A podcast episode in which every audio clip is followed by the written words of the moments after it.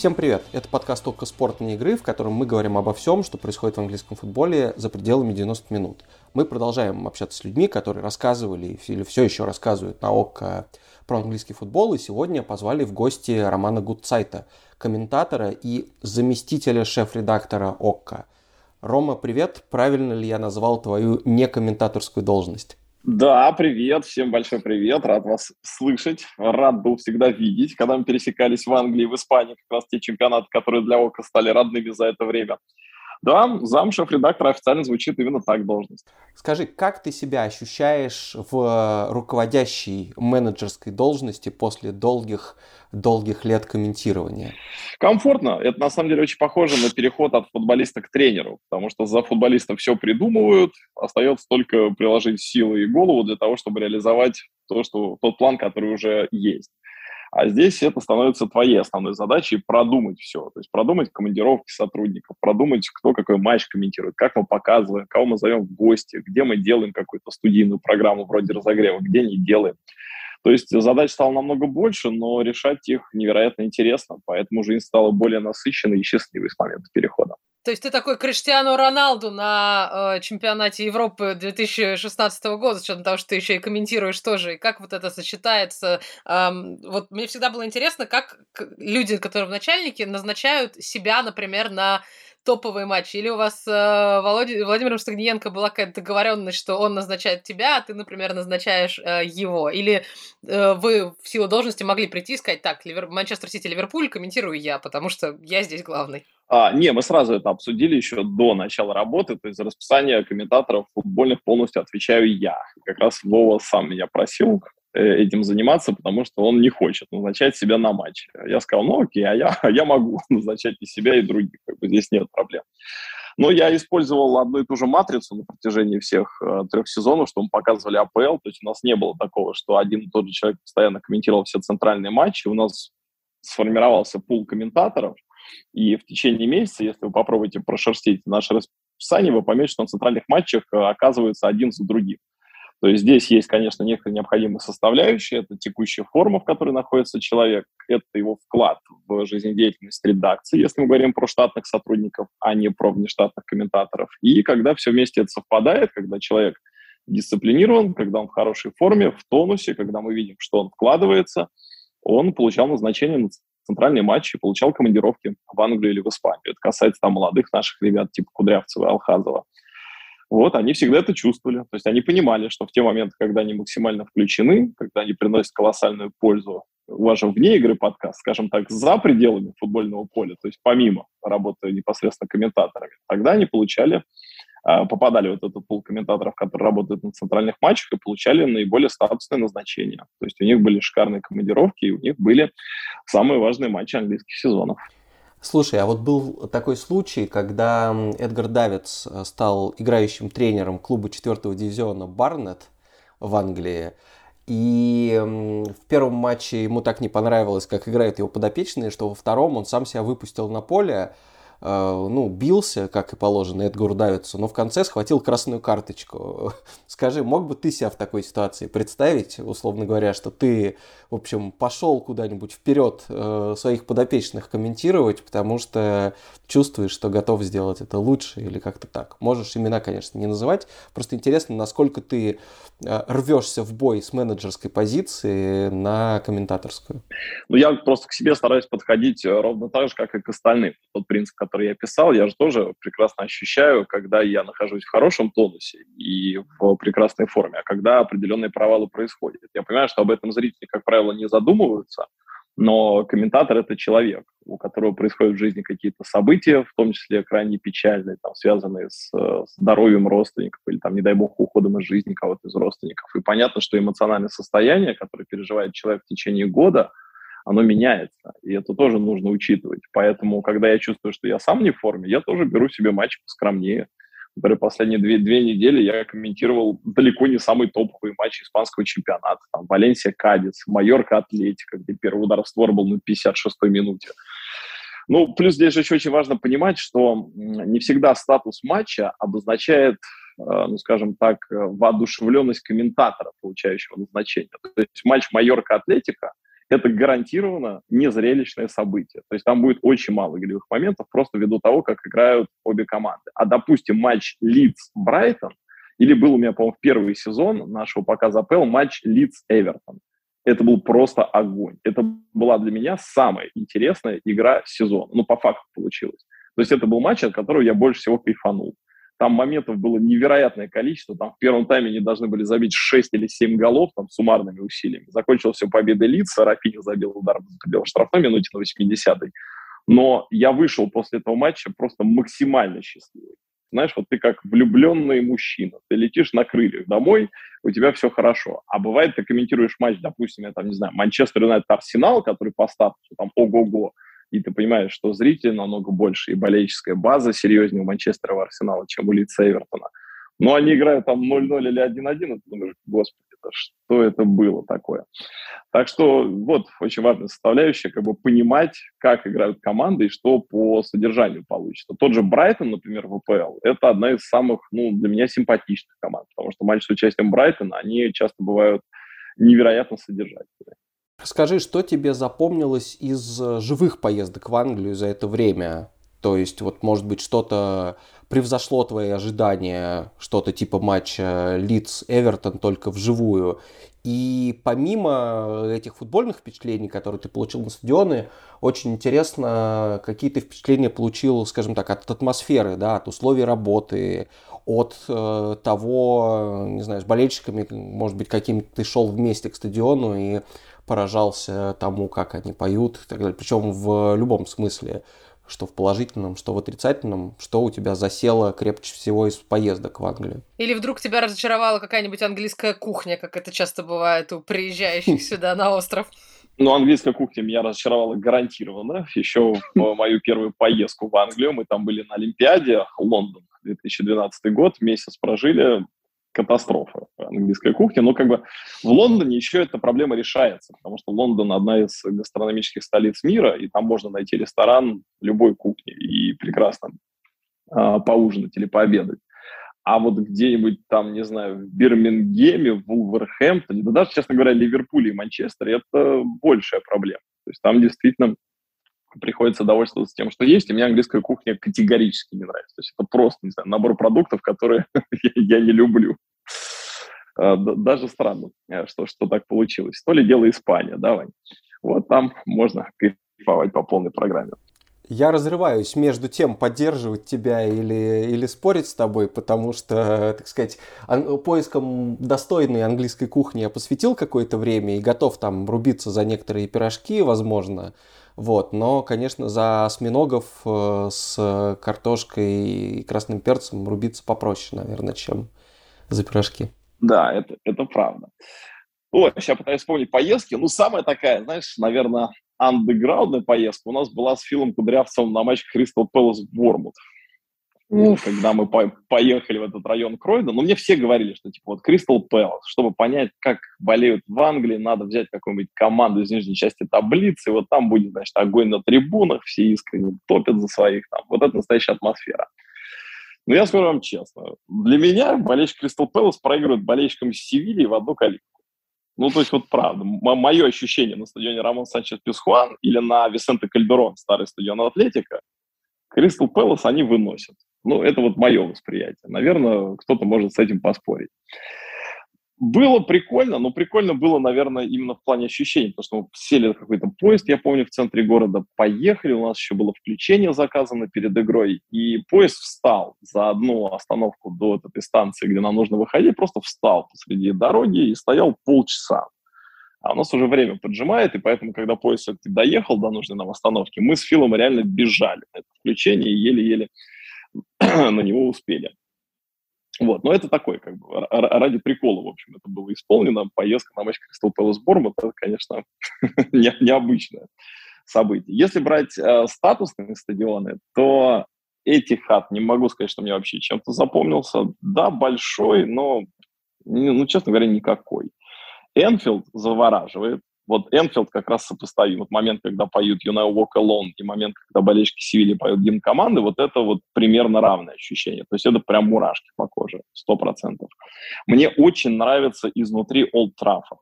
Я не знаю, как, за счет чего и почему, но вот на этом стадионе я чувствую реально какую-то магию. То есть вот сама какая-то дымка, которая там вот э, внутри этой арены, сама атмосфера на матчах, и даже атмосфера на пустом Олд вот я ощущаю что-то особенное. При том, что я не болельщик Манчестер Юнайтед, то есть для меня это не связано там с какими-то детскими воспоминаниями, мечтами и так далее, это просто вот мое восприятие стадиона. А, на Челси самая лучшая кухня. Вот, кстати, что можно сказать? Самая, самая вкусная Буфет Челси вошел в час. Самая вкусная еда – это Челси. Это сто процентов. Вообще просто вне конкуренции во всей лиге. Это запоминается. И, и, и в Вулверхэмптоне я был, причем на уникальном матче, это даже был не чемпионат Англии, это была игра Лиги Европы, Вулверхэмптон-Пюник. Мои друзья из Пюника меня пригласили, а я в тот момент находился в Лондоне. Я добрался до Бирмингема и съездил с ними в Вулверхэмптон. Прикольно, прикольно, надо сказать. И мне, в принципе, очень нравится вот эта простота а, клубов типа Вулверхэмптон, Берли, там, Шеффилд. То есть, когда ты к ним приезжаешь, там, на интервью с игроками или просто пообщаться с представителями команды, они невероятно открытые. То есть они все время зовут там попить кофе, чай, чем-то угощают, там, наливают и максимально откровенно отвечают на вопрос. Там вот нет вот этого флера больших команд, и с, с ними классно. С ними классно, Хорошо. действительно. Вот что мне удалось. А вот видите, даже Сири подтверждает, что с ними классно. А, услышав там как, как, какую-то реплику. Была у меня поездка на базу Арсенала. Я поразился, насколько там все скромно. То есть база раменского Сатурна вот в конце там, 90-х, начале 2000-х против нынешней базы Арсенала – это небо и земля.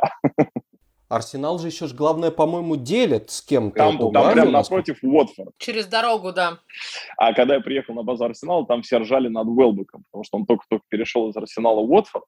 И как раз там все пресс-таше, там и... А, и Генрих еще, Мхитарян тогда был в Арсенале. Они все говорили, что сейчас главная шутка, что Уэлбек, он перешел в новую команду, но ничего в его жизни не изменилось. Из дома переезжать не надо, и база через 50 лет. Я знаю, что им пришлось отгораживаться забором друг от друга, потому что когда Уотфорд только-только туда переехал, Уотфорд играл, в общем, в чемпионшипе где-то там в глубинах этой самой футбольной пирамиды, и Арсенал, сдавая им какую-то часть своей там территории или просто даже разрешая им поселиться так близко, сказал, да ладно, господи, какие-то непонятные ребята из пригорода Лондона играют, пусть играют. И когда Уотфорд вышел в АПЛ, они поняли, что это непосредственно их там соперники, и перед матчем им там чуть ли не пятиметровый забор приходилось ставить, чтобы никто не подглядывал с холма какого-то за тактическими расстановками и еще, наверное, Арсена Венгера на тот момент времени. Угу. Вот, ну то есть если так резюмировать, атмосфера номер один – это Энфилд, стадион, который мне больше всего понравился, это Олд Траффорд, еда самая вкусная на матчах Челси, а вот эта простота и душевность – это вот любые, любые команды ниже восьмого места. А, ну, пардон, я все забыл, конечно. Мы же были на первом матче Тоттенхэма на новом стадионе, первый же тур, три года назад Тоттенхэм Астон. У Тоттенхэма самый современный стадион в Англии, вне всяких сомнений. Он сделан, наверное, по типажу американских стадионов. Ну, то есть это вот самая-самая э, навороченная арена, которая есть. Он тоже клевый, но это вот другое. То есть вот Олд Траффорд – это история, там, традиция, атмосфера, а Тоттенхэм… Ну, то есть Олд Траффорд – это как бы такая ретро-автомобиль для меня, а Тоттенхэм – это какая-то мега навороченная тачка, но тоже очень удобная, там, практичная. Мне кажется, Рома практически повторил тот перечень, который мы составили с тобой в прошлом подкасте. Если вы не слушали, то обязательно послушайте прошлый выпуск, где мы собирали рейтинг стадионов. И вот прям один в один про атмосферность, про лучший, про самые красивые и модные. Так что, видите, я не вру, и это не мои какие-то исключительно субъективный анализ, это действительно так.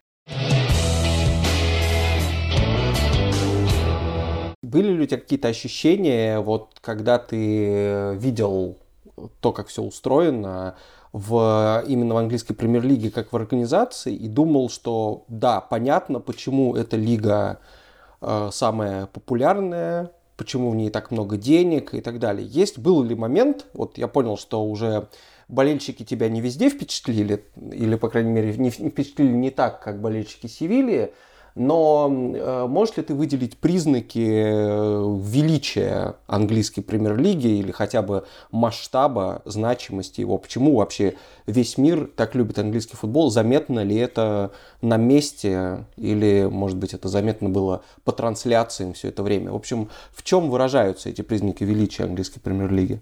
Да, могу. Я это понял сразу, как только подписал контракт с СОКа, и мне дали посмотреть соглашение с АПЛ. То есть, чтобы вы понимали, это документ больше, чем на 100 страниц, в котором описаны все возможности бродкастера, что, в принципе, можно делать, как взаимодействовать с командами и в целом с лигой. То есть это действительно мега-индустрия, где все за счет а, количества прошедших лет выстроено и продумано уже до мелочей. И это действительно ну, это, условно говоря, лекало, по которому можно строить свою работу в других чемпионатах, но там отчасти не возникает столь высокой необходимости, потому что нет такого количества бродкастеров, показывающих эти чемпионаты. Англия показывает более 200 стран, и, как вы понимаете, представители каждой телекомпании, они так или иначе приезжают на матчи, заказывают комментаторские позиции, включение, интервью с игроками до матча, после матча, интервью с игроками на базе, там, на стадионе команды, программы дополнительные снимают. То есть огромное количество вариантов взаимодействия с клубами может быть. И меня как раз-таки поразила вот эта внутренняя система, она у англичан реализована следующим образом. Есть специальный сайт, на который ты получаешь доступ, и на этом сайте ты можешь сделать все. Заказать позиции на одного человека, на двух, на трех. Ты можешь заказать камеру на комментаторов, ты можешь заказать включение отбровки, ты можешь заказать интервью после матча, ты можешь заказывать аккредитации для своих сотрудников – там же вывешивается информация о том, какой игрок будет давать интервью на этой неделе от той или иной команды. То есть каждую неделю каждый из 20 клубов дает одного представителя на интервью с СМИ.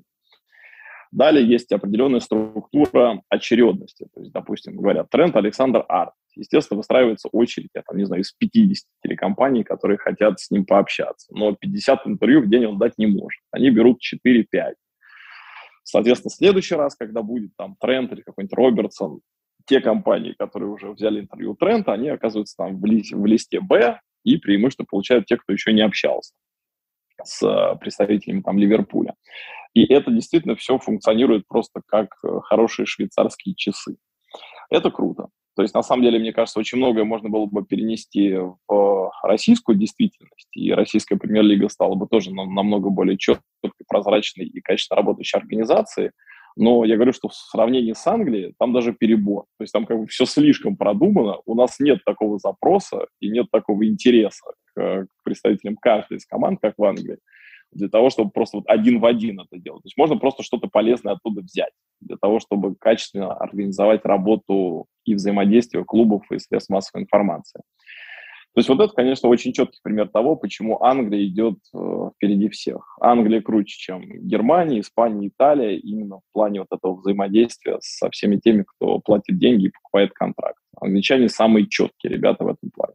Сильно ли отличается Испания, кстати? Потому что я помню, когда Ока подписал контракт э, на Ла Лигу, в редакции даже обсуждали о том, что, о боже, как же мы будем с ними коммуницировать сейчас после там нескольких лет общения с англичанами. Говорит, все так точно, сейчас придем к испанцам, у них там полная сиеста, и они, в общем, на коленке все заявки принимают. Или там тоже есть какая-то структура, которая более-менее работает? Там есть структура, она проще, чем в Англии, ну, тоже ввиду того, что нет э, столь высокого запроса. Ну, то есть, условно говоря, матч Реал Барселона в плане вот реализации этой идеи, он сопоставим как раз с топовыми английскими матчами. Но просто в Англии такой матч есть, как правило, каждый выходный. Там это любая комбинация. Там Манчестер Юнайтед, Ливерпуль, Сити, Арсенал, там Тоттенхэм, Челси. То есть это будет то же самое, что Реал Барселона в плане там, внимания и количества желающих попасть на эту игру, что классика в Испании. В остальном испанцы, они по менталитету ближе к нам. То есть если англичане чопорные, у них каждое письмо «мы вас любим, обнимаем», «мы так рады, что вы к нам обратились». Ну, то есть там реально 70% это просто какой-то политес, который не относится к решению конкретного вопроса.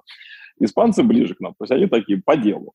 И с испанцами, э, честно говоря, немного проще договориться, ну, допустим, там прошел дедлайн, или там изменились какие-то планы. А в последние годы это происходило часто, потому что то коронавирус, то еще более неприятные события происходят. И, естественно, там командировки, они э, неоднократно откладывались, переносились, отменялись, там чего только не было за это время. С испанцами договариваться проще. То есть, вот, допустим, представим, мы там не собирались лететь на какой-то матч, ситуация поменялась, и мы хотим отправить комментатора и корреспондента на игру, а дедлайн уже прошел. То есть в Англии, я думаю, что ответ был бы «нет, извините, дедлайн прошел, мы вам ничем помочь не можем». А испанцы входят в положение и помогают. То есть с ними по-человечески договариваться можно, в отличие от англичан. Скажи, а за э, вот эти два с половиной, три года освещения АПЛ на ОКО, э, что тебе больше понравилось из того, что, собственно, вы делали? Какие программы, какие-то форматы? И что ты считаешь, не знаю, для тебя лично, как для организатора и участника тоже, самым, самой интересной движухой, которая была посвящена, собственно, премьер-лиге на ОКО? Ну, для нас Володя Стогненко однозначно самой интересной движухой было создание редакции, потому что в момент, когда мы только заступили на свои должности, действительно никого не было, и мы собирали с нуля, а, каждый день встречаясь с претендентами, многих взяли, еще больше, естественно, народу мы не стали брать там, по тем или иным причинам. Ну, то есть желающих было очень много, нам первое время писали, ну, где-то суммарно, если брать мои соцсети, его соцсети – 15 там, человек в день, которые говорили, о, я хочу у вас работать, ой, возьмите меня на практику. Были, конечно, особые кадры, которые писали, мне все друзья говорят, что я великолепно комментирую футбол, поэтому вы должны взять меня к себе в штат. Мы с Володей так смотрели, думали, not bad, not bad, конечно. А был Лео Абба, который говорит, вот я люблю английский футбол, мне очень там симпатично то, что вы делаете, я готов к вам прийти и просто помогать вообще чем только могу. Ну, мы встретились с Лео, посмотрели на него, поняли, что это просто Дензел Вашингтон в мире спорта. И сразу взяли его на работу. И Лео абсолютно оправдал наши ожидания за эти два с половиной года, даже, честно говоря, их превзошел. И примеров, как Лео, много. То есть у нас есть ребята, которые, может быть, не работают в кадре, вроде Дениса Азарина, который стал нашим, по сути, главным по съемкам, монтажу, там, такой технический больше вопрос на себя взял. Совсем молодой парень, ему чуть больше 20 лет но он гений в, в этом вопросе. Это было очень прият, приятное открытие, откровение. Вот. Поэтому нам, конечно, больше всего нравилось создавать редакцию, но если говорить о профессиональных каких-то историях, мы запустили программу «Околесица», честно говоря, прежде всего для того, чтобы именно просто наши молодые сотрудники учились, как делать сюжеты, учились монтировать, учились озвучивать, учились работать в кадре. То есть это такая получилась э, школа для нашей очень молодой редакции. Были программы, которые изначально мне очень нравились, типа там около английского футбола, где был Леша Ярошевский, Маша Макарова, Даша Исаева поучаствовали в этом проекте. По качеству для меня эта программа просто топ. По качеству съемки, по качеству продюсирования, по своему содержанию. Я кайфовал от каждого выпуска. Очень жаль, что потом началась пандемия и пришлось этот проект свернуть. А, плюс а, программа обзорная, которая у нас, в принципе, наверное, уже трижды минимум видоизменилась. Там разные форматы мы пробовали, когда и мы с Володей в ней участвовали, приглашали статусных гостей вроде Рашида Рахимова, Мурада Мусаева, игроков российской премьер-лиги. Брайан Идол зажигал у нас в эфирах. Брайан я приглашал, мы вместе комментировали Манчестер Юнайтед, за который он болеет. Дима Скопинцев, игрок Динамо, приходил, мы с ним Челси комментировали, поскольку он там дружит и знаком хорошо с Тимо Вернером много было таких ярких, прикольных моментов. То есть, на самом деле, я уже, наверное, многое даже так сходу и не вспомнил. Но это был процесс, который увлекал совершенно точно в ежедневном формате. Ну и плюс было много классных командировок. Я очень рад э, видеть счастливые глаза там Алхазова, Кудрявцева.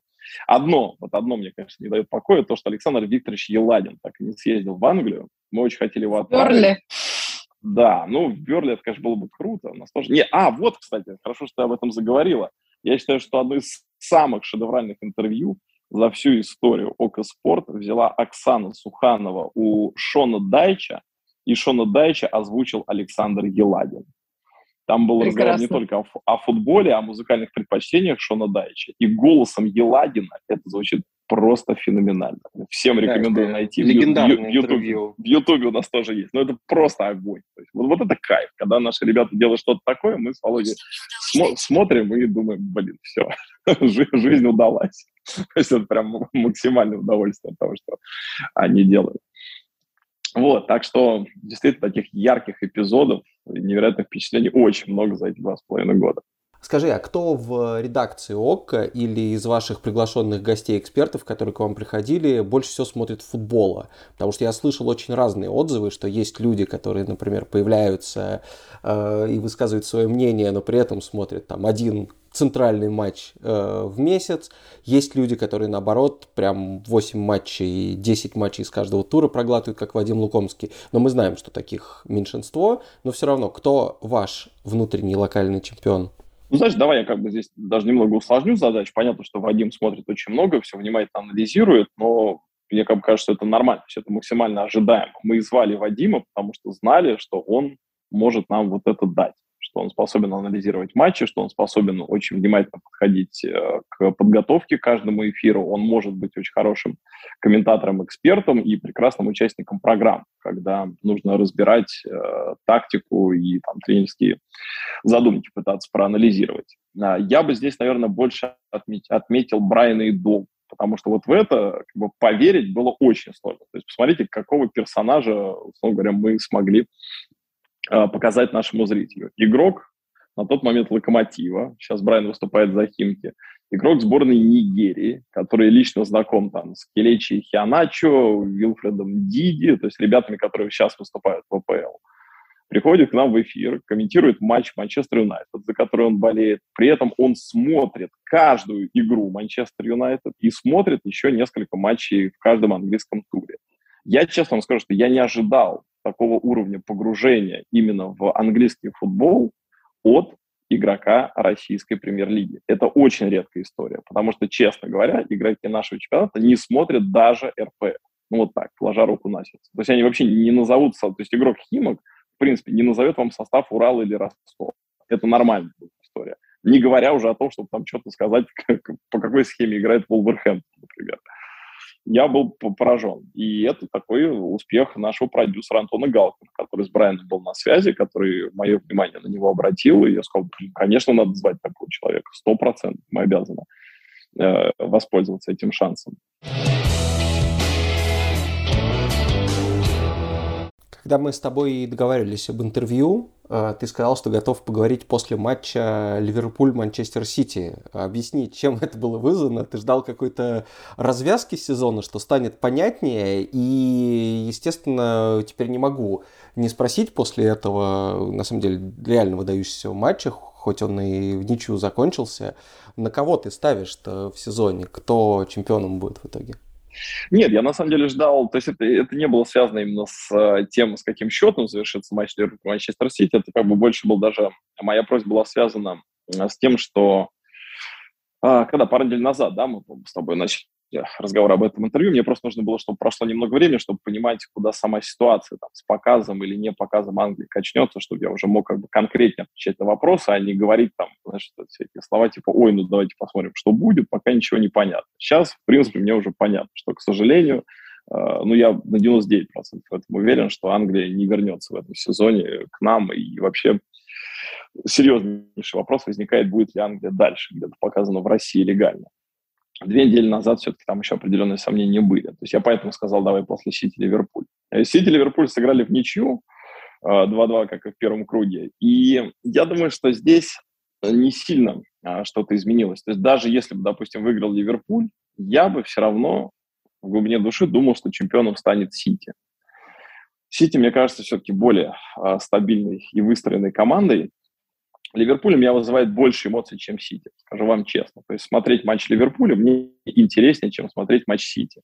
Симпатия к команде Клопа у меня чуть больше, чем команде Гвардиола. Я абсолютно точно признаю, что Гвардиола не знаю, гребаный гений. Здесь можно такое говорить?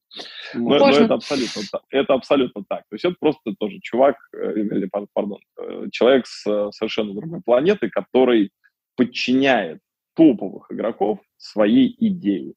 Есть те, кто не подходит, вроде Златана, поэтому они проводят год его команде и расстаются. Но то, что он умудряется заставлять каждодневно трудиться людей уровня там Кевина Де Брюйна, Бернардо Силвы и так далее, а у Сити все-таки очень хороший состав, вот это меня восхищает. Потому что это действительно человек, который может владеть умами топовых исполнителей на протяжении большого количества времени. Это очень сложно. Мы видим Антонио Конте, который, да, приходит, дает результат, но всех бесит на второй, третий сезон и уходит из команды. А Гвардиола, наоборот, работает долго с каждой командой, и у него везде получается. Но Клоп – это эмоция. То есть Гвардиола для меня робот, а Клоп – это человек. Поэтому я сам, будучи человеком внутри достаточно эмоциональным, естественно, струны моей души больше будет затрагивать такой тренер, как Клоп, и такая команда, как Ливерпуль нежели такой механизированный и идеальный Сити. Вот, поэтому я думаю, что Сити станет чемпионом, но Ливерпуль – это, конечно, лучшая и, наверное, самая любимая команда для нейтрального болельщика вот на протяжении трех сезонов, что мы Англию смотрели особенно внимательно. Я смотрела этот матч в компании с болельщиками Ливерпуля, и у них, как всегда, чем ближе конец сезона, тем больше у них начинается уровень истерии, и для посторонних болельщиков они становятся просто невыносимыми, потому что они начинают немножко покрикивать о том, как они сейчас все и все выиграют. Они уже взяли Кубок Лиги, и мы записываем этот подкаст э, в день матча Ливерпуля с Бенфикой, и, в общем, по факту, ну, будем надеяться, что Ливерпуль Бенфику пройдет. Как ты думаешь, какова вероятность того, как ты уже сказал, что чемпионат, скорее всего, выиграет Сити, но какова вероятность того, что Ливерпуль замахнется на вот тот квадрупл, на который все их болельщики сейчас так покрикивают немножко в соцсетях, ну или хотя бы на Лигу чемпионов и, соответственно, два внутренних э, английских кубка. Ну, страны болельщиков амбиции мне абсолютно понятны, поэтому, естественно, они должны мечтать о том, чтобы их команда выигрывала э, все подряд. Но я, как всегда на это смотрю чуть более приземленно. То есть я не думаю, что Клоп, например, просыпается с мыслью о том, что, ой, мы можем выиграть там 4 турнира в этом сезоне.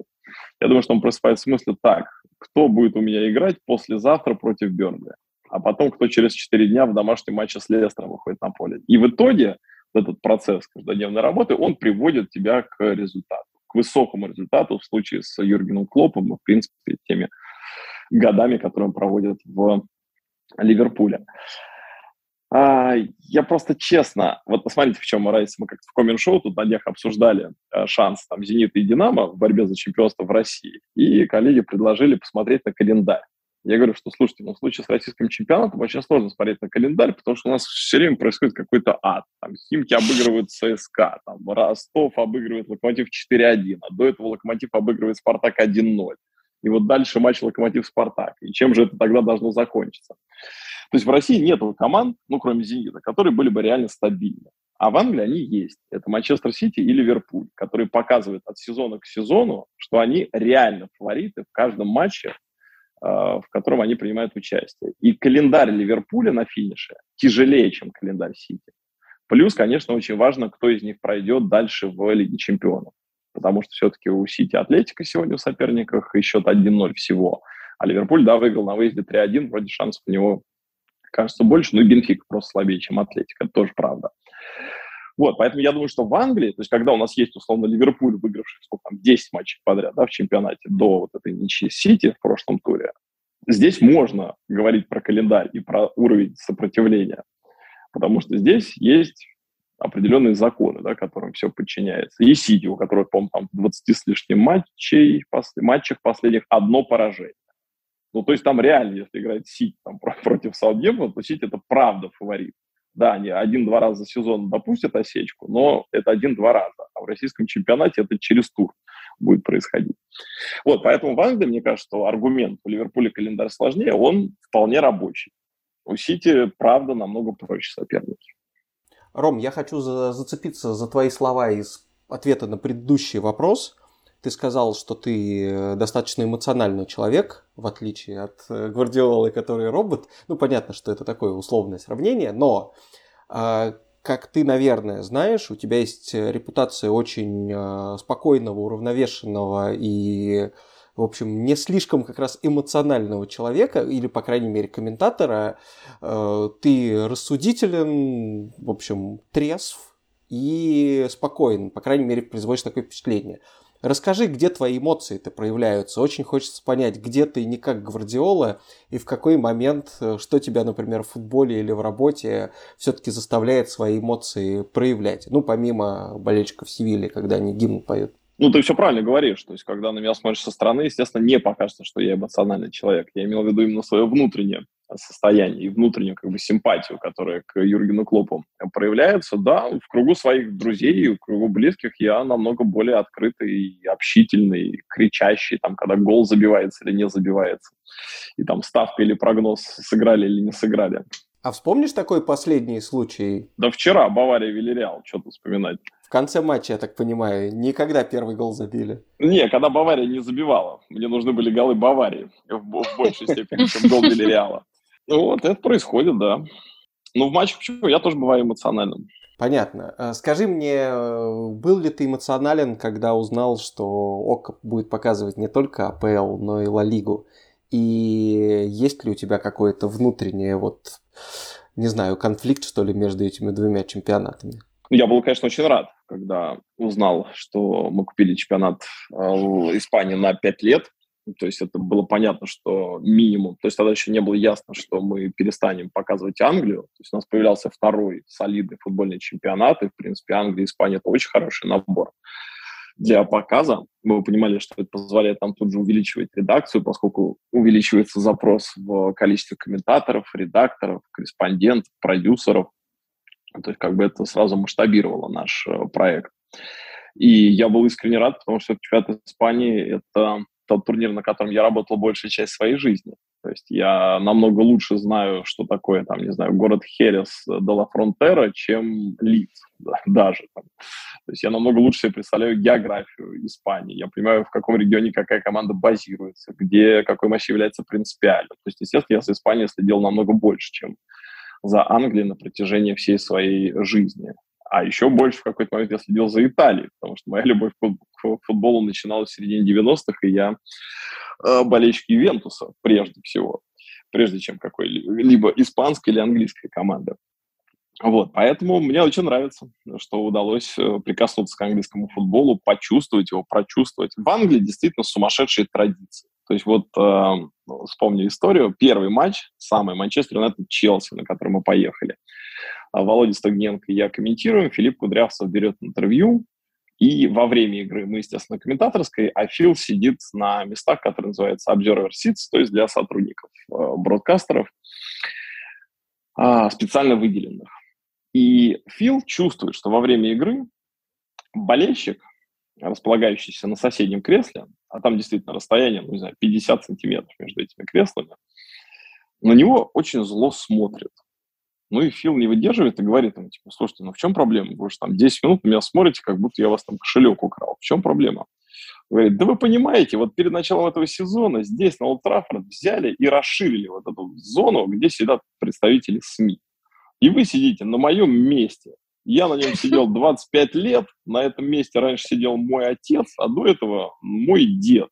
А теперь тут ты сидишь. Ну, то есть вот это представить в России очень сложно. А в Англии это реально так. То есть вот чтобы понимать, что такое английские традиции, то есть для них даже кресло принципиально важно. Причем это почти каждое кресло на стадионе, потому что количество владельцев абонементов там запредельное. И они действительно сидят год от года, из поколения в поколение на одном и том же месте. Приходят каждые выходные и болеют за свою команду. Вот это, конечно, очень круто.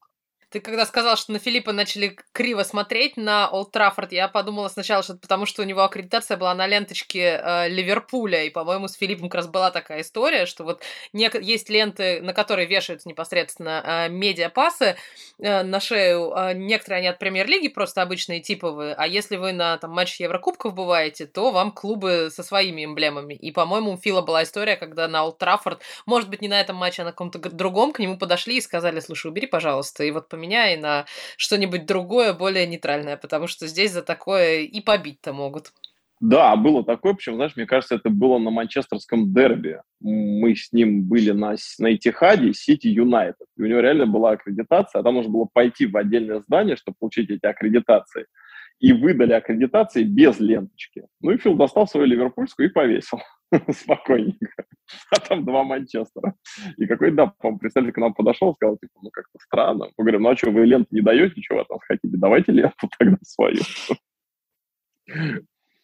Да, они действительно обращают на это внимание. Мы когда приехали в офис PLP, там познакомиться с английскими коллегами, во-первых, мы узнали, что там огромное количество болельщиков Вестхэма среди работников PLP. Тоже не самое такое очевидное, да, для нас выбор команды. И действительно у них прям вот у кого-то там значок, у кого-то какая-то ленточка, у кого-то браслет. Там. То есть это каждый пытается свою принадлежность к команде подчеркнуть. Это тоже классно. У нас, к сожалению, э, это не так хорошо просматривается, когда ты просто там по городу гуляешь. Я представляю мучения болельщиков э, Вестхэма, которые, видимо, в основном живут в Восточном Лондоне, которые ездят в офис PLP, э, а PLP, это, если что, это вот организация, которая занимается всем а, продакшеном в АПЛ, которая находится далеко-далеко на западе Лондона, и это ежедневные полуторачасовые страдания, я думаю. Но вот так люди любят свою работу. Да, э, это, это не близко. Это как, не знаю, у нас из, наверное, Новокосино ехать куда-нибудь в район Крылатского. Или даже дальше. На, на Рублевку туда. Но они уже болеют за Вестхэм, так что я думаю, им не привыкать к страданиям, все нормально. Последние годы в жизни этого клуба были заметно лучше, чем 10-15 предыдущих, поэтому... Никогда это точно. И я все время не понимал. То есть я думал, что Вест Хэм, лондонская команда, богатая, состав у них там плюс-минус всегда был ничего. Как они вообще могут быть в нижней части таблицы? Ладно, я надеюсь, что твой стул в редакции ОК, э, пока ты не видишь, сотрудники не занимают, и ты на нем можешь, в общем, тоже рассчитывать на него и в один год, и в другой, и в третий, точно так же, как люди на стадионах английских. Огромное спасибо, что с нами пообщался. Да не, что всегда с удовольствием рад вас слышать и надеюсь, скоро повидаемся. Слушайте наш подкаст каждую неделю на всех платформах, где вы слушаете подкасты. Apple, Google, Яндекс Музыка, ВКонтакте.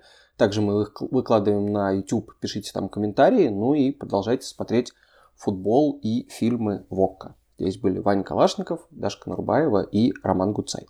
Всем пока. Счастливо.